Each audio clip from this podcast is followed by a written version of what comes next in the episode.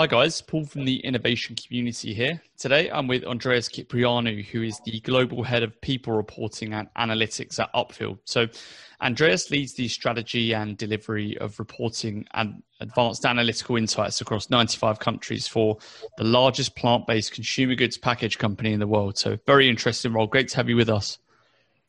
Great. Yeah, thanks for inviting me, Paul. Amazing to be here. So, tell us a bit more about yourself in a few words, just to start with. Uh, sure. Um, I'm, uh, well, where can I start? I'm not going to give you the full biography. Uh, so, kind of, as you said, my role currently is is is, is leading uh, reporting analytics at Upfield. I've been in people analytics, I guess, for the past probably about 10 years or so in a, in a range of different roles from you know big big corporate uh, banks uh, did a bit of stint in tech uh, and now obviously in in retail.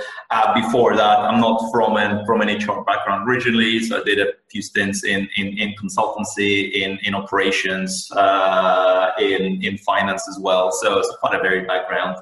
Um, and then on, on on the personal front uh, again, quite a varied background. I'm half Ukrainian, half Cypriot. Uh, living living in London uh, for the past few years, and actually currently uh, working from uh, working from Greece. Yes, I do like even even during COVID times. I do like to travel around. Yeah, that's a, a pretty pretty diverse background, and uh, you've been working for a while in in in like BI and analytics. Where did mm-hmm. your data career really start before that?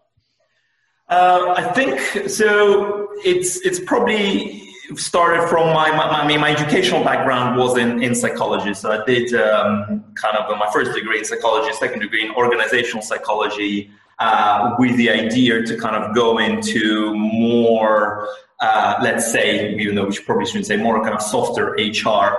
Um, however, when I did when I did graduate, I think um, some of the I almost fell into a different type of role, which were more around systems implementation, uh, around kind of financial reporting uh, and financial analytics. So um, I did a lot uh, did a lot of work with numbers uh, and kind of analysis on the operation on the finance front. Um, and then probably about seven, eight years ago, um, had a contract where uh, with, with, a company where I had to apply some modeling uh, within the HR function, um, and that was really interesting because that was when uh, people analytics starting to be a thing. You know, back then it was a fad. It's not a fad anymore. It's definitely uh, uh, it's definitely here to stay. But back then it was a fad, and and I almost saw it as an opportunity to combine was my educational background, which was in HR with my um, with my hands-on experience, kind of with numbers analytics, uh, to to bring change in HR. And since then, I've been in HR analytics roles, kind of those BI roles, sitting within the HR function uh, for yeah for a number of companies, and and we've seen a massive growth. You know, people analytics, as I said, a few years ago, it was it, it, it was a fad. It was seen as something new uh, something that people didn't understand. Um, whereas now it's almost an integral part of every self-respecting uh, kind of human resource function, and, and obviously wider than human resource. Uh, so everybody is, is, is, in quite high demand. Um, so so yeah, that's quite that's my that's my background story. Yeah, pretty. Uh, again, another. Um you know, hopping between the different functions, which I think that's right. is only good good for experience, right? Uh, what are you uh, currently up to in your role? Um, so Upfield, uh, as you described it, we're it, we're a very large we're a very large business. Uh, not many, probably not many people might not know the name, but you will know our brands.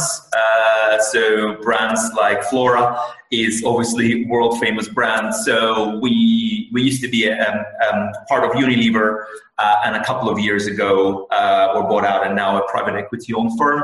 So it's almost like a, uh, a really established startup is how I like to describe it. So I came in uh, to almost start building things from scratch. So I'm involved in in both very very strategic um, projects, all the way to the very hands-on data cleansing, data analytics uh, part. So on the one hand, I'm responsible for kind of I'm, I'm leading the uh, the strategy of the people analytics function, data management strategy, you know, how we're going to adhere to GDPR rules and regulations, um, how are going to make sure we capture all the data we need, uh, the, the data models across all of our HR systems, etc. And on the other hand, I'm very hands-on uh, in sort of setting up some of the basics that each uh, each function needs. So operational reporting, dashboarding, visualizations, ad hoc analytics for the for the senior leaders. Uh, and anything they would need. So it's, it's quite a varied role. It's really interesting because I'm getting I'm getting the opportunity to see things uh, to build things almost from the ground up. You know, and when I came in, the only thing that we had was um, an HRIS and, and, a few other systems, and it's, it's almost getting the opportunity to shape uh, the function, the analytics function, uh, from from the ground up. And I know that when we spoke previously, a lot of what you were working on currently was about the use of analytics and advanced analytics with assessment selection. Mm. What are some of the, the, the ways you're finding they can complement each other and work together? I think, I mean, assessment is, for me, I have, I have a personal passion for, for assessment. I think it's, it's, it's, it's the groundworks for a lot of the analytics projects, particularly in, in human resource. And the reason I say that is a lot of the problems that we solve in, in HR post post hire, a lot of them can be traced to making the wrong hire. So, so, so I think analytics, in that sense, assessment is particularly important for bringing the correct employee into uh, into the process. So, um, I mean, at the moment, we we have a, a, a few projects running in terms of making sure, particularly as we are quite a young company, what we're trying to do is we're trying to figure out, uh, you know, what are the right profiles for the business, uh, given the changing nature of the business? Um, how do we use uh, the right tests and tools to assess the people coming into the business? And then how do we assess, uh, and that's where kind of the, the, the analytics part comes in as well, how do we assess the success of those measures you know so whether it's um, using retention measures or performance measures or or financial measures uh, what's really important is to link yes, whatever assessment tools you're using with the outcomes. So for us, for example, you know, if we're working on uh, on hiring a, a bunch of salespeople uh, into into our company, we need to be sure to set out from the very beginning very clear outcomes. You know, what do we want? What does the success profile look like? Is it is it sales? Uh, is it new customers? Is it customer retention, etc. So I think it's really exciting. The and the assessment uh, world in terms of tools has really blown up. I mean, at my last count, and I'm probably miscounting, there were like something above 200 different tools in the assessment world, you know, uh, that all claim to be psychologically validated and and and and accurate.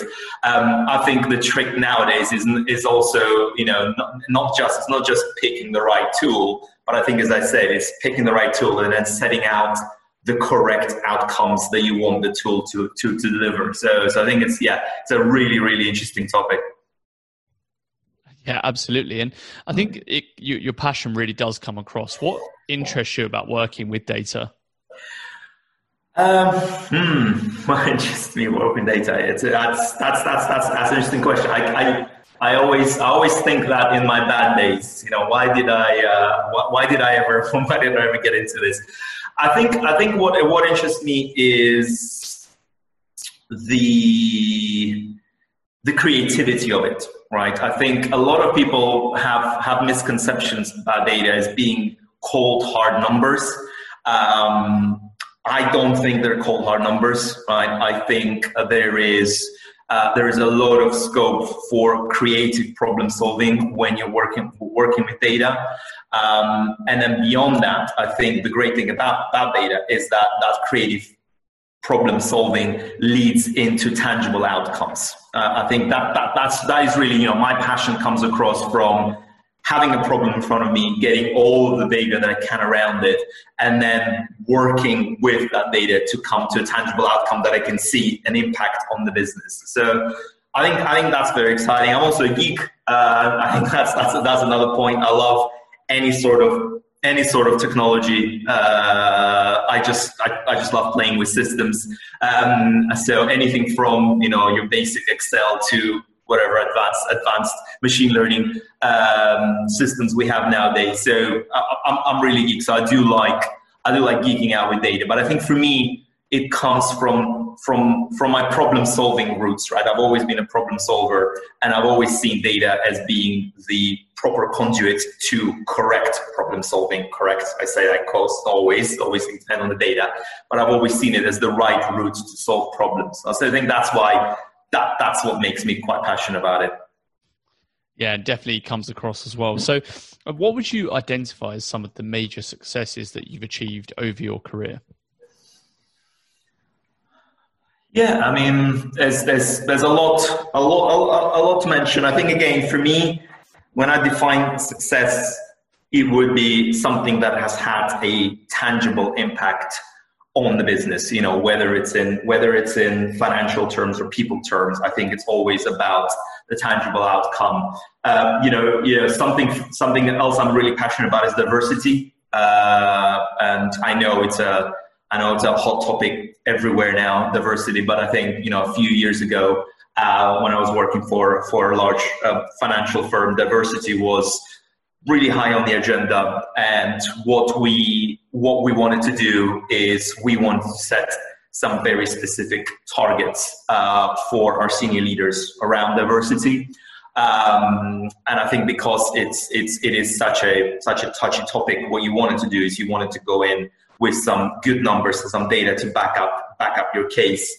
Um, so I think I remember what um, we did quite a lot of work. Myself and my team did quite a lot of work in terms of modeling outcomes, understanding the root causes of any diversity problem within the organization, setting out detailed forecasts for multiple years in advance, and then going to the uh, going going to the senior leaders um, and almost giving them the case for diversity in the organization. Um, and um, it was, you know, I class that as a, as a success because, as as you know, you know, financial institutions are always a bit cautious around what, what, what you sign up to or what, what you kind of disclose to the outside world. Um, but I think as a result of, of, of, of our work, uh, our, our numerical work, we did get the organization signed up to a charter. Uh, we set some very clear targets for senior leadership, and we had a lot of successes in terms of improving the diversity of the organization. So I think that is something that couldn't have happened without some proper numbers and some and some good modeling in the background. So yeah, still remember and still still still class that as one of my kind of kind of really big successes, particularly as diversity is such an important topic for me in, in every organization that I worked in. And just out of interest, how do you think that technology can really help solve that issue? Um, diversity or any? Um, I guess.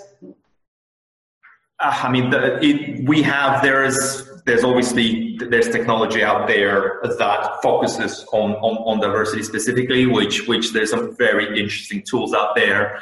Uh, you know, again, anything from uh, from the recruitment cycle, there is there are tools that uh, read your scan your job descriptions uh, and see if they're written in any sort of gender biased language. Uh, and then and then help you to improve them. Uh, there's always there's, there's there's obviously tools out there that um, or sourcing tools out there that allow you to tap into diverse candidates and, and, and individuals. Um, I think I think look for me, tools tools are great. Technology technology is great. I think for me, diversity is definitely a, a mindset first of all, and then a tool. Uh, and, a, a, and then a kind of a, a, tech, technological stack. Secondly, I think there needs to be you, you need to have a mindset of putting diversity above everything. So whether you're whether you're hiring, whether you're promoting, uh, whether you're mobilizing and moving people around, uh, you know, diversity has to be at the top of everything. Um, but as I said, there are there are really really exciting tools out there that can can definitely help you on on your journey. Um, I think even I was you know things like what I just described, job descriptions. You would never think, you know, you know, you have your recruitment team, you would write your job ads, um, and you would never think that that, for example, you could a, a woman or a, an ethnic minority could be discouraged from applying based on certain words that you use. So that that particular tool was an eye opener for me. Again, culturally as well, thinking, well, these are small things that you may never even think about as you know myself as a white male. Uh, but actually they make such such a huge such a huge difference.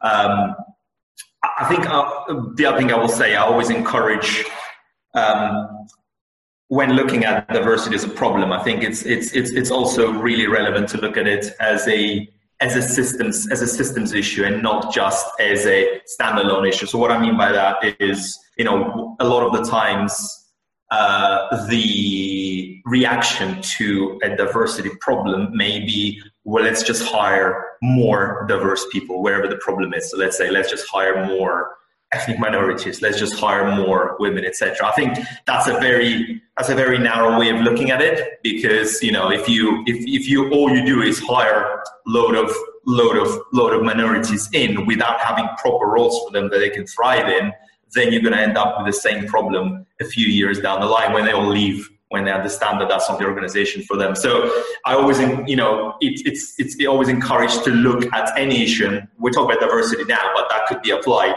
to anything from retention to engagement, uh, etc. That you look at it as a systemic issue, right? So what is the root cause of the problem? Look for the root cause of the problem and trying to solve that rather than uh, reactionary measures and kind of kind of kind of just reacting and, and firefighting along the way. Makes a lot of sense. So, what do you think was the biggest impact that you ever made on a transformation?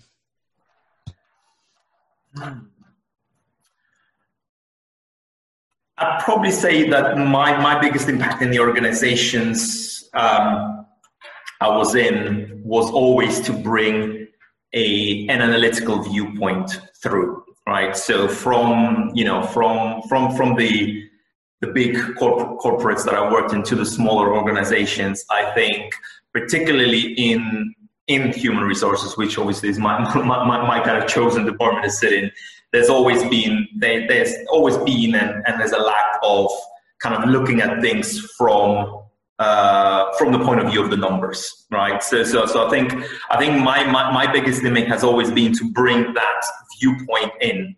That is, you need to look at the numbers, even if they do not, uh, even if they do not support your story. Right? I remember a few a, a few years ago, I worked for for an organization, um, and we were asked again again a, a basic question. Uh, we have we have a very what we were asked we have a very serious attrition rate and it's really impacting our business can you look into it uh, we have we have heard things on the grapevine that we have a, an attrition problem. Um, digging into it right once you bring kind of get all the data together and look into it digging into it, it, it turned out that actually the attrition problem was not an attrition problem at all because you know it was it was actually the people that were leaving were were the people that should have left uh, anyway. So, so, so I think it's always, you know, for me, my biggest impact comes from bringing that analytical viewpoint to the senior leaders uh, and getting them to look at and challenge their own internal, internally held beliefs. That some some of those beliefs may be held for for a long time. So, so challenging that is is is is, is for me is, is really important. Um, I guess from a uh, from a pure impact impact perspective, um, what what I remember, I I, I remember a, a really uh, a really interesting project that I was involved in uh, with, with, with, a, with a company, with a utilities company, um, that was around transforming uh, the um, it was it was around the way trans- transforming the, the contracts of, of, of their employees, which would have meant uh, kind of a, a, saving for the company um, as well. The reason I remember I remember that that that particular story was because of the human impact that I saw the numbers could have. So that's another thing that has stayed with me. Uh, so you know, always you come in with with with, with analytical models sometimes a lot of the times in HR, what we tend to forget is the impact it has on the people. Right behind every number, there's a person. I remember, uh, I remember that in, in in that instance, a lot of the modeling that we did, which we presented back to the stakeholders and the and the people representing the employees. Um, a lot of the a lot of the stories came down to individual people. Well, if this particular contract changes, then this person will not be able to afford to support his family or whatever. So, so, so I think that statement, because what I was able to do at that point is almost join up the human element with the analytical element and make a difference, not just for the organization, but also for every single individual employee. And that has stayed with me since. So what I've tried to do is, is, you know, remember that behind every number and behind every model that we build, uh, there are human lives at stake. Uh, and we need to be careful what we do with those numbers. Yeah, some really interesting case studies there. I mean, a lot of this will come down to, to to, people. I imagine. Obviously, we're talking about HR. How would you describe your leadership style when engaging and communicating with your team members? Uh, with my, I mean, I'm I'm a pretty hands-on. What, what I would usually describe myself is is is, is pretty hands-on. So I like uh, I'm a doer rather than a, a, a, teller, right? So I think if you if you asked, uh, hopefully, if you asked any of my teams who's worked with me, uh, they will say that you know what I, what I like to do is actually be be in the trenches and, and be with them and really be hands on on on anything and everything and everything that we do. Um, so the communication style, you know, it's, it's obviously the need for transparency. I'm a huge believer in transparency uh, in terms of uh, you know everything that I, te- I will tell you to do if you're in my team. Uh, you need to understand the reason of why we're doing it. So transparency is key, um, and then also um, just being there for again for everybody. I, I think I think um, what I what I've seen is that taking an individual approach and really relating to whether they're your team members or whether they're in your direct team or with indirect team, etc.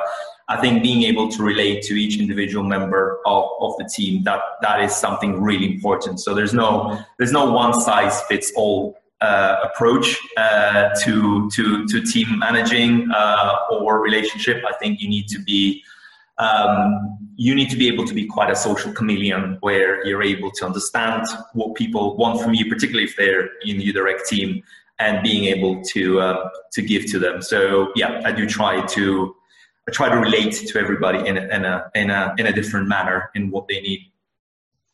And what about when you're communicating up the chain mm. to senior leaders? Again, I think I think I will I will re-emphasize the need for being adaptable. Um, I think again there is no uh, there is no one size fits all for communication with senior stakeholders. Uh, uh, I think I've seen, particularly in my field, you know, where a lot of the times I have to stand in front of senior stakeholders and explain some quite complex technical, statistical, numerical concepts.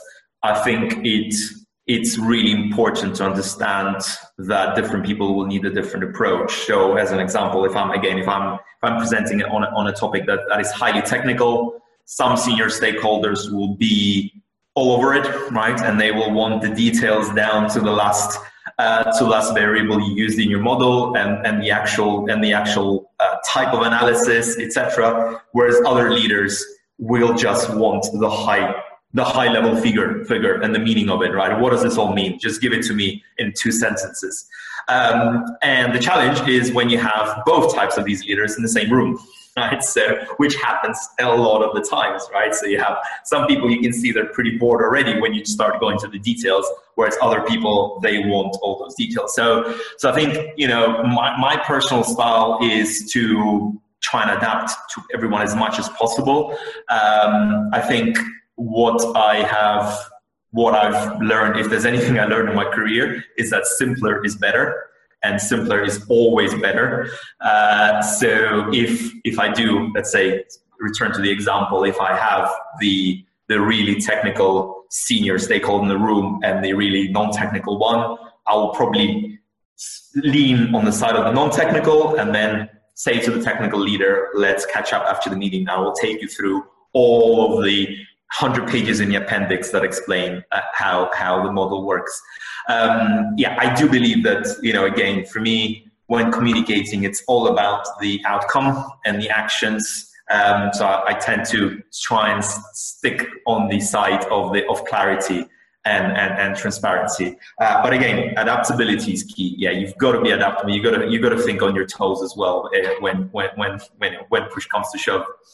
Mm. And it sounds like you've been doing a lot of, of really great things. Uh, where do you see the biggest opportunity for improvement within your organization? I, I think for me, the top, again, this may sound like anathema coming from an analytics professional, but I think for me, the top priority is actually people and culture, right? And, and how people think. So whenever I come to an organization to look at the way they run analytics, particularly in a function like HR, um, in a, together with making sure that we have the right systems and the right data and the right reports, etc. I guess what I what I want to do quite quickly is make sure that the culture of analytics is embedded within the organization. And what I mean by that is thought processes, right? So people need to think always data first, right? So whatever decision that may be from the smallest decision to the biggest decision, think data first. And that, that doesn't come naturally to some, not all, to some HR functions. That doesn't come naturally because it is, you know, people oriented or, or organization, people oriented department. But I think for me, the biggest opportunity for improvement is to get everybody, even the non-technical people, thinking in terms of data. Right. So if you think in terms of data, if you ask the question, but one of your whoever your CEO, your CPO, uh, your CEO, right? They ask you a question. Um, I guess the first thought should be, okay, let me go away, get the data, explore it, and come back to you instead of just going with gut feeling or whatever that is. So I think for me, training, upskilling, getting everybody to a level of comfort with basic data. I'm not talking about anything hugely advanced. I'm talking about a basic level of comfort with the data, understanding, you know, what are the key metrics, your averages, your basic statistics, etc., and also understanding what it all means, right? how it all relates to the strategy. I think getting everybody to a place where people are comfortable with it, that is a huge opportunity for improvement in, in almost every organization I've been in. As I said, you know, most I think most of the organization now have tools. There's there's plenty of tools out there to choose from. There, there's no lack of them. Uh, there is there is easy way to do analytics now. You don't have to sit there and code for hours and hours and hours to get a result. There is a lot of wonderful tools that will do a lot of the hard lifting for you. But where I then see that all that hard work stop is when the people who are using those insights they don't understand them or they don't have the level of comfort with the data. So for me you know for every organization and of course i'm talking from a from an hr perspective but i think that probably also applies for a lot of other departments like like like marketing and comms finance etc if you have that level of that level of comfort with the data and being accepting of it and leading with it is something that is that is vital in every organization and what do you think was the biggest mistake you made during your career? well, you should have you should have led with that, Paul. Then I could have taken the whole hour uh, just taking you through all of my all of my mistakes. Um, I think it, it probably it probably was in the in in the, probably in the earlier stage of my career is chasing perfection. Uh, I think that was probably one of my biggest mistakes. So, as, as an example, again, in one of my previous organizations, um, an exciting project uh, which we wanted to do around hiring, um, not to go into too many details, but huge project around hiring, look at past past trends and then try and predict future trends using those past trends. Um, it took me what I wanted to do is I wanted to get it to a level where I left no stone unturned, right? So dig out data from every single system I could find, historical data, talk to multiple stakeholders, you know, refine, refine, and refine. When I finally started getting building the model, refining it, refining it, refining it. Uh, until when I actually came in and presented to senior stakeholders, what I found is that the level of interest in that project had waned and I had no idea about it, right? So in my chase for perfection, I lost the opportunity and ride that wave of excitement uh, in order to make a difference. So if I had just settled for 70, 80% good, good enough, instead of chasing at 100%, that project may have, may have landed much better rather than me wasting all that time chasing perfection. So that was a huge lesson for me because, again, particularly in, um, in data and, and, and, and, and, in, in, in, in my field, we're never going to have 100% uh, clean data. And I think you know you probably had enough guests on your shows saying exactly the same thing, right? You, are never going to get you're never going to get to, to perfect data. So for me, I think the biggest lesson is don't chase perfection. Do good enough that you're confident enough to drive results and drive actions. Because again, I'm probably said that the fifth time I'm saying it now, but again, for me, it's all about the actions and the outcome. So, so I think, yeah, I, I, I took that lesson with me um, since then. And since then, it's been more about speed uh, rather than accuracy, which doesn't have to be, uh, you know, perfect. And I'm sure one thing that's affecting that speed and accuracy is uh, COVID 19. How has that affected your role in, in Upfield as well? Yes, interesting, interesting times. Absolutely. Um, I think, you know, first of all, you know, leading, I mean, I will lead with obviously the great thing is that, you know, role, the role hasn't been affected in the way that a lot of other roles have been affected. So, and I know, and you, you know, take this opportunity to send a lot of, uh, a lot of respect for a lot of people out there who, who obviously found themselves on a, in a very negative situation now and, and, and looking for roles. So I do hope that, uh, that everybody ends up where they want to end up.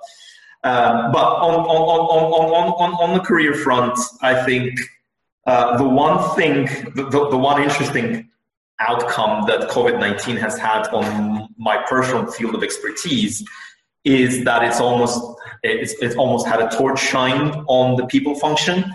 Uh, so whereas again, you know, a lot of the times the people function just gets on with it, unless you mess up badly, you know, in, in HR, then you, you kind of just get on with things. Um, I think COVID nineteen made that impossible.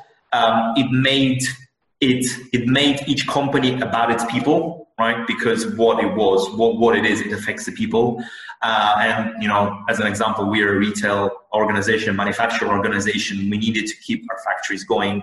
We needed to keep to make sure that we are producing and we can uh, we can keep supplying our customers. So we can't do that without the people. So it, it shone a torch and it made us, it made data even more important. You know, um, I think it was it was key that we understood, you know, what what was happening with our people. You know, who is, how are our people feeling? How are they doing? Where are they working from? Uh, do they have the right equipment to work uh, if they're working at home or, or are they safe if they're working in the factories. So, so I think it, it, it was, it was really interesting just how much busier we got during COVID-19. You know, so you read, you read a lot of these stories on, on LinkedIn nowadays where, oh, I took the opportunity in COVID-19 to uh, take up jogging or, or learn a new skill. Like I haven't been able to do any of that because we've just been, it's just been intensely busy in terms of making sure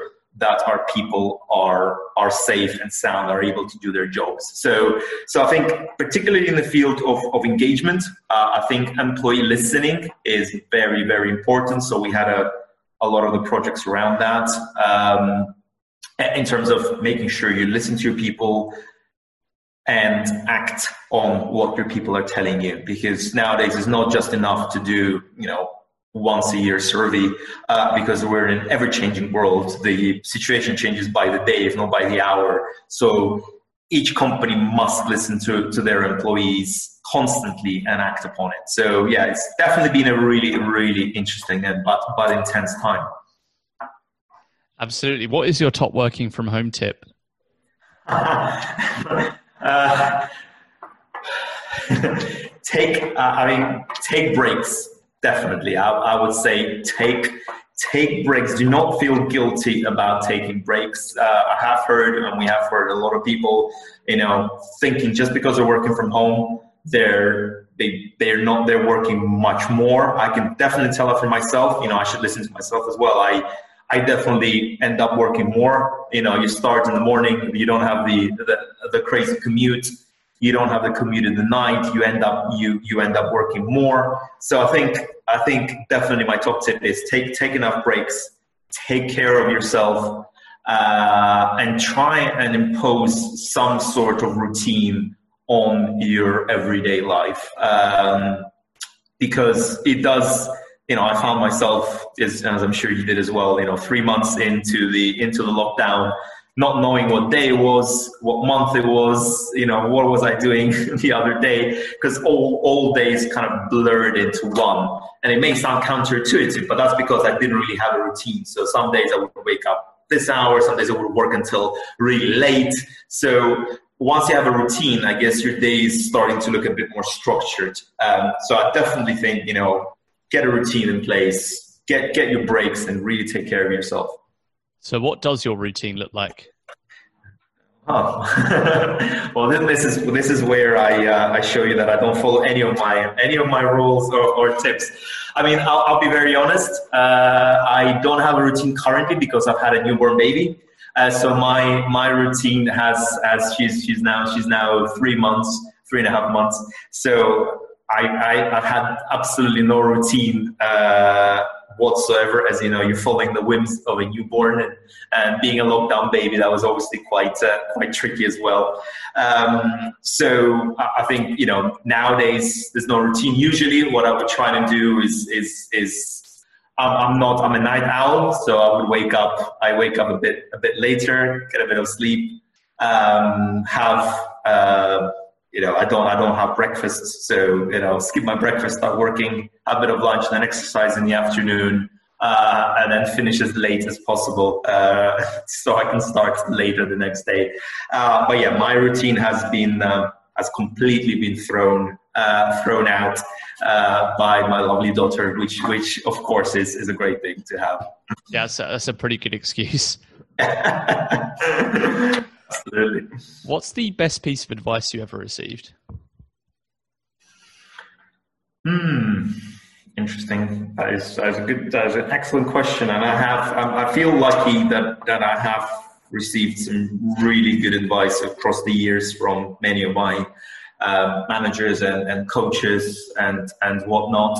I, I think probably the best, probably one one one that stuck in my mind is um, is don't try and please everybody, right? I think particularly um, it was particularly relevant to the to again to, to to kind of to kind of the field that we're in, to the work I do. A lot of the times, what the numbers say, the numbers tell a very different story to what somebody may think or feel or want.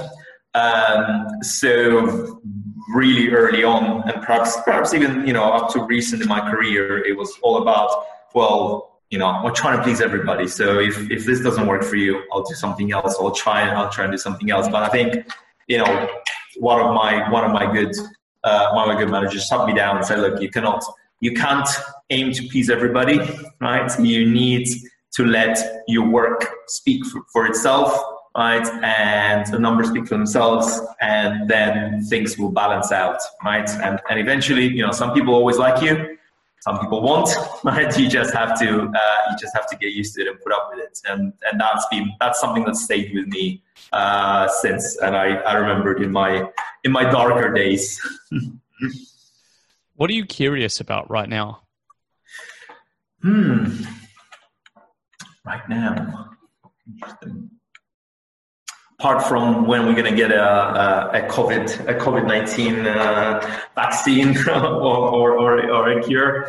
Um, um, from a, from a, again from a very geeky perspective, uh, I'm very curious, and, and I, I really like the the rise in more kind of citizen data scientist tools. So what I, what, what I mean by that is uh, tools that allow people who are not from a traditional technical computer engineering uh, coding background to do a lot of analysis. So, you know, it used to be the case if you wanted to build, you know, in our in our field, if you wanted to build a uh, if you wanted to build a model, you know, obviously you had to know a coding language like Python, like R, or whatever whatever it is, um, and then it would take you quite a while to, to code. I think uh, the rise of of really cool tools um, in the market that uh, that just do it for you. Uh, I think that's that is that is very exciting for me because it goes back to what we were talking about uh, a few minutes ago around uh, the culture and the uh, and the understanding of data that every individual in, the, in a company should have. So, so I think the rise of these tools are particularly exciting because they will allow a lot of people who may have not been interested in data before to get to grips. Now, that brings its own dangers. Obviously, you don't want to let anybody loose on, on data and not, not understanding what, what each model uh, means. Um, but I think it will, it will democratize the field quite a bit and let people, you know, have a, have a lower barrier, uh, barrier to entry to people to understand it which, which for me goes back to, to the cultural shift in each organization for people to be cognizant with data. I guess following on from that, AI is, is something I am particularly curious about. Um, I think the advances in AI have been exciting, no matter how. I mean, I know AI can be defined in, in, in multiple different ways. I think, again, in my field, some of the, some of the tools that I'm seeing in the market are really, really exciting. Uh, you know, things like in the assessment space, you know, predicting whether somebody is is is is going to be a, a success in role, really exciting. Uh, the uh, some of the, some of some of the AI tools for candidate experience, uh, some of the AI tools, uh, some of the AI tools. Uh, automating some of the processes that each organization have that used to require you know hundreds of people and now you can you can do it with with with the bot so i think that is something that i'm i'm really interested to see where as a as as humans you know how far you know how far can we go? You know how far how, how far does our innovation stretch? And then also culturally how are how are we going to to react uh, as AI gets stronger, stronger, and more powerful. So that that's something I'm, I'm particularly curious about. Who's your favorite thought leader or author? um,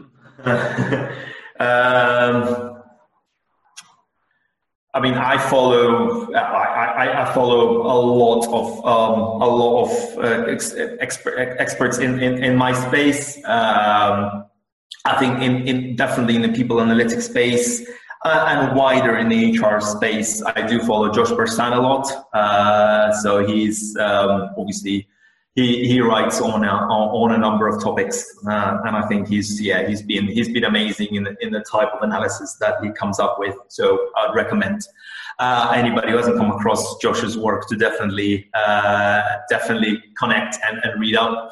Um, in the people analytics space, I, I, follow um, David Green a lot. He's, he's, he's a great expert. Uh, and he's, he's, he's, a fountain of, of, of knowledge and links uh, in, um, in, in our, in our uh, people analytics space. I mean, outside of that, um, outside of that, I read a lot of uh, I, I, read a lot of literature. Um, so pro- I, I, read a lot of classic literature, so I think I think that's probably probably uh, something that uh, well. Yeah, I don't. I wouldn't call them a, a thought, thought, leaders, but you know, I, I do like. I, I, read a lot of classic Russian literature, so that's something that keeps me busy. Absolutely. What is your uh, favorite quote? Ah, favorite quote. Favorite quote. Again, I'm going to probably dig for an older one. Uh, I remember, uh, and that's something that's helped me in uh, in in my, in my in my work a lot. Uh, it's an old Mark Twain quote uh, from from from from the 19th century that said, um, "Whenever you find yourself on the side of the majority, it's time to pause and reflect." I think that's uh, that's a really interesting quote. it's for one, it, you know, the times we live in, uh, political, cultural, etc. I think it's been shown by the majority. The majority may not always be right, or you know, um, they may. Uh, we're not going to get into political discussion here, but obviously, we, we you know, majorities is is an interesting concept. So I think for me, I've always tried to to go against the grain, right? So even if even if majority thinks in a given way, I think for me it's trying to get proof around that, and a lot of the times that comes again through through data in my work. So yeah, that's I think that's that's a really interesting quote. And what advice would you give for aspiring leaders in data?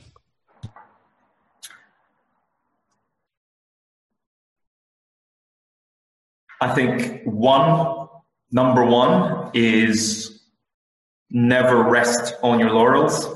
Um, I think that is the field, and not just data, but I guess data, uh, data specifically is such a fast moving field that resting on your laurels, even for a few months, is can be can be fatal for your knowledge. So uh, learn, learn, learn, and upskill again and again uh, is, is is really really important. Um, but not only on the technical side of things. So I I've seen a lot of times a lot of the aspiring data leaders or people or people who start up in data they think that technical knowledge is the be all and end all. So if you know a tool or a set of tools or whatever techniques, that is it that is not it. I think one of the biggest advice I would give is relationships, stakeholder management, presentation, all the things, all the obvious things are really, really important for data professionals because we're in a field that that leaves should leave very little for interpretation in theory, uh, but in practice it doesn't, right? So you need to be very, very specific and very careful and have those skills to be able to translate the data, to explain the data, to have an impact with data, which doesn't only come from how good your skill or your technique is. Um, so I think always upskill, always learn what's new in your field, but also make sure that you focus on the on the softer side of things uh, as well. Great. That was Andreas Kyprianou, Global Head of People Reporting and Analytics at Upfield. Thanks for joining us. Thanks very much. Thanks, Paul. Thanks for your time.